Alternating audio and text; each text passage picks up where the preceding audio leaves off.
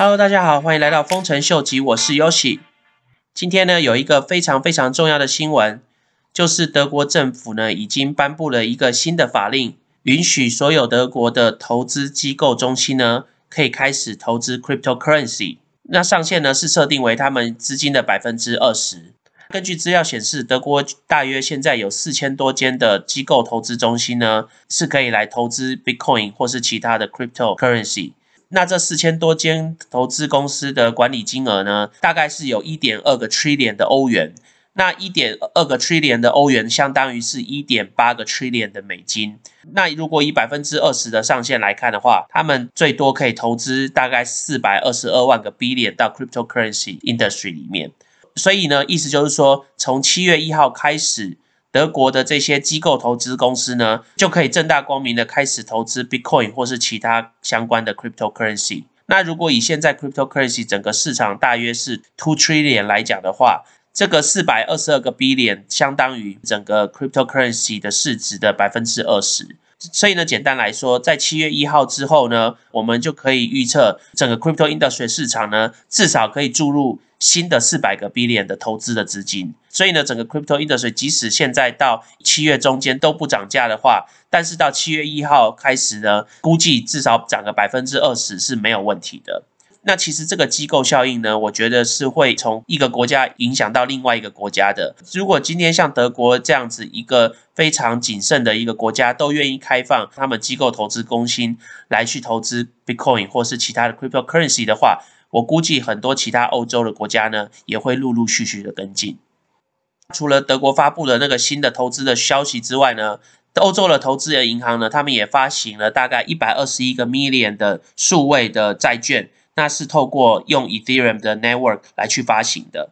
这个数位的债券后面呢，是由 Goldman Sachs、Banco 还有 Associate 他们一起来联合管理这个债券。从今天这两个重大的新闻可以看得出来，欧洲的各个国家和各个银行跟各个投资机构呢，已经都开始陆陆续续的朝 cryptocurrency 的 industry 开始迈进。这些不外乎是对 cryptocurrency 非常利多的一个消息。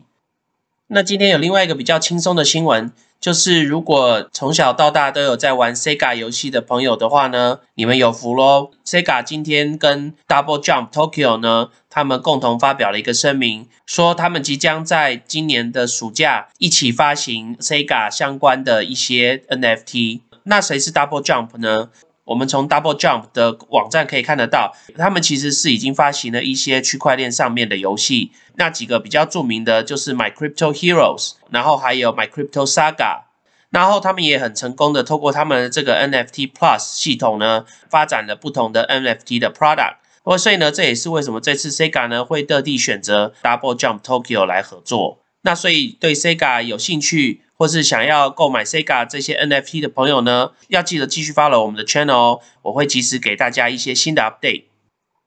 那大家如果还记得之前有介绍给大家一个叫包 Finance 的一个 project，那包 Finance 最近其实也将 Binance 的 network 呢 integrate 到他们的系统里面去。这几天呢，他们又发布了一个新的策略联盟，是跟 Binance 里面的 Panda 来做一个策略性的合作。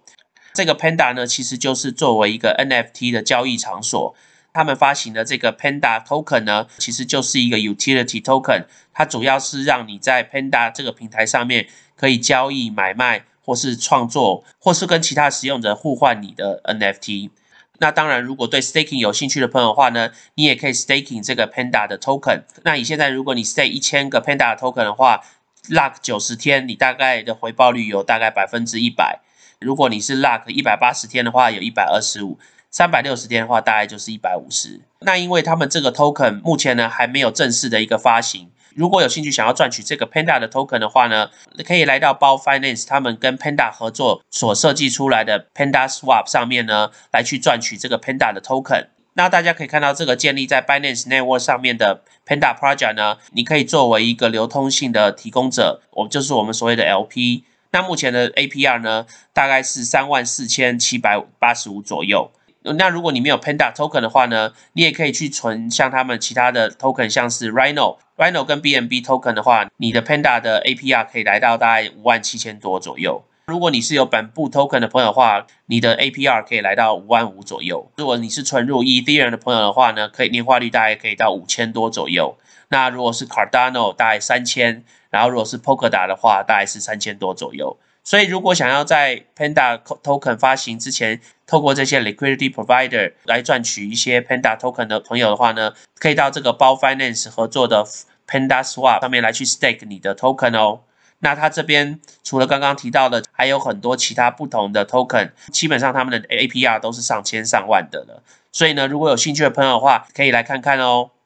那除了欧洲银行那边发布出来的好消息之外呢，最近因为疫情的关系呢，很多公司呢也就发展所谓的疫苗的一个护照。所谓的疫苗的护照呢，就是如果你今天有打过一个疫苗的话，那他们就可以发行一个通行证给你。那为了想要广泛这个通行证的广泛性跟简洁性，就有些公司开始研发所谓的数位护照，或是一些叫做数位的认证。那这些数位的认证呢，现在就是透过一些区块链的科技，然后来去执行。那最近呢，有一个区块链的 project 叫做 Trust One Blockchain Solution。那这个 Trust One 呢，他们声称已经被十二个西班牙系的机场认证。所以呢，也就是说，如果你透过他们这套系统拿到了那个认证的话，你可以在这十二个国家的机场呢快速的通关。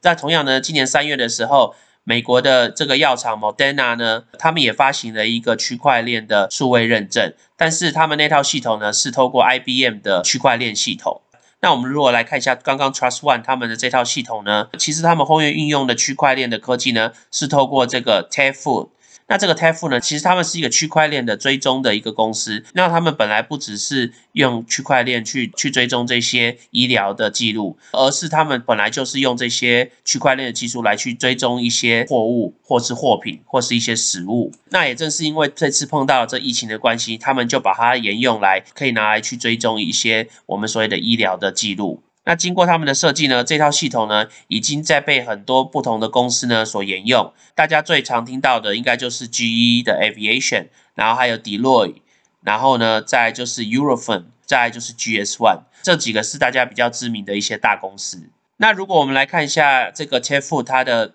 market cap 来讲的话，其实它的 market cap 目前还算小的。但为什么像这些数位身份认证的公司，或是这些 project，他们目前为什么不是这么的 popular 呢？最主要的原因呢，就是因为现在市场上有太多类似像这样的 project。那因为到现在还没有一个像类似像这样的一个 project 呢，可以涵盖所有的国家，涵盖所有的机构，或是涵盖所有的机场，那就会变成说有几个国家有几个机场呢？他们就用 T 付的这个 certificate，可是其他的国家他们搞不好是应用，譬如说 IBM 他们的 certificate，那所以呢，就变成说大家在没有统一完整一个架构之下呢，就很难去提出一个统一的规范。那也就是在没有这个统一个规范的情况下呢，大家很难去设定一个标准。因为你就不知道说到底是谁家的认证是最准确、是最有效率的呢？虽然说这些数位医疗的追踪的系统似乎是非非常令人心动的一个 project，可是呢，在没有一个 project 真正是独大的情况下呢，大家都很难说到底谁会是最后的赢家。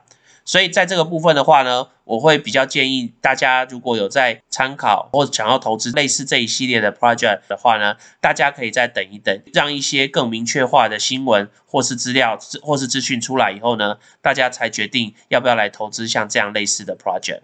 那我们今天就先聊到这喽。如果喜欢我 content 的朋友呢，麻烦帮我按赞、订阅、分享、开启你的小铃铛。那如果对我的 content 有任何 comment 的朋友呢，麻烦帮我在下面留言哦。那我们就先聊到这喽，拜拜。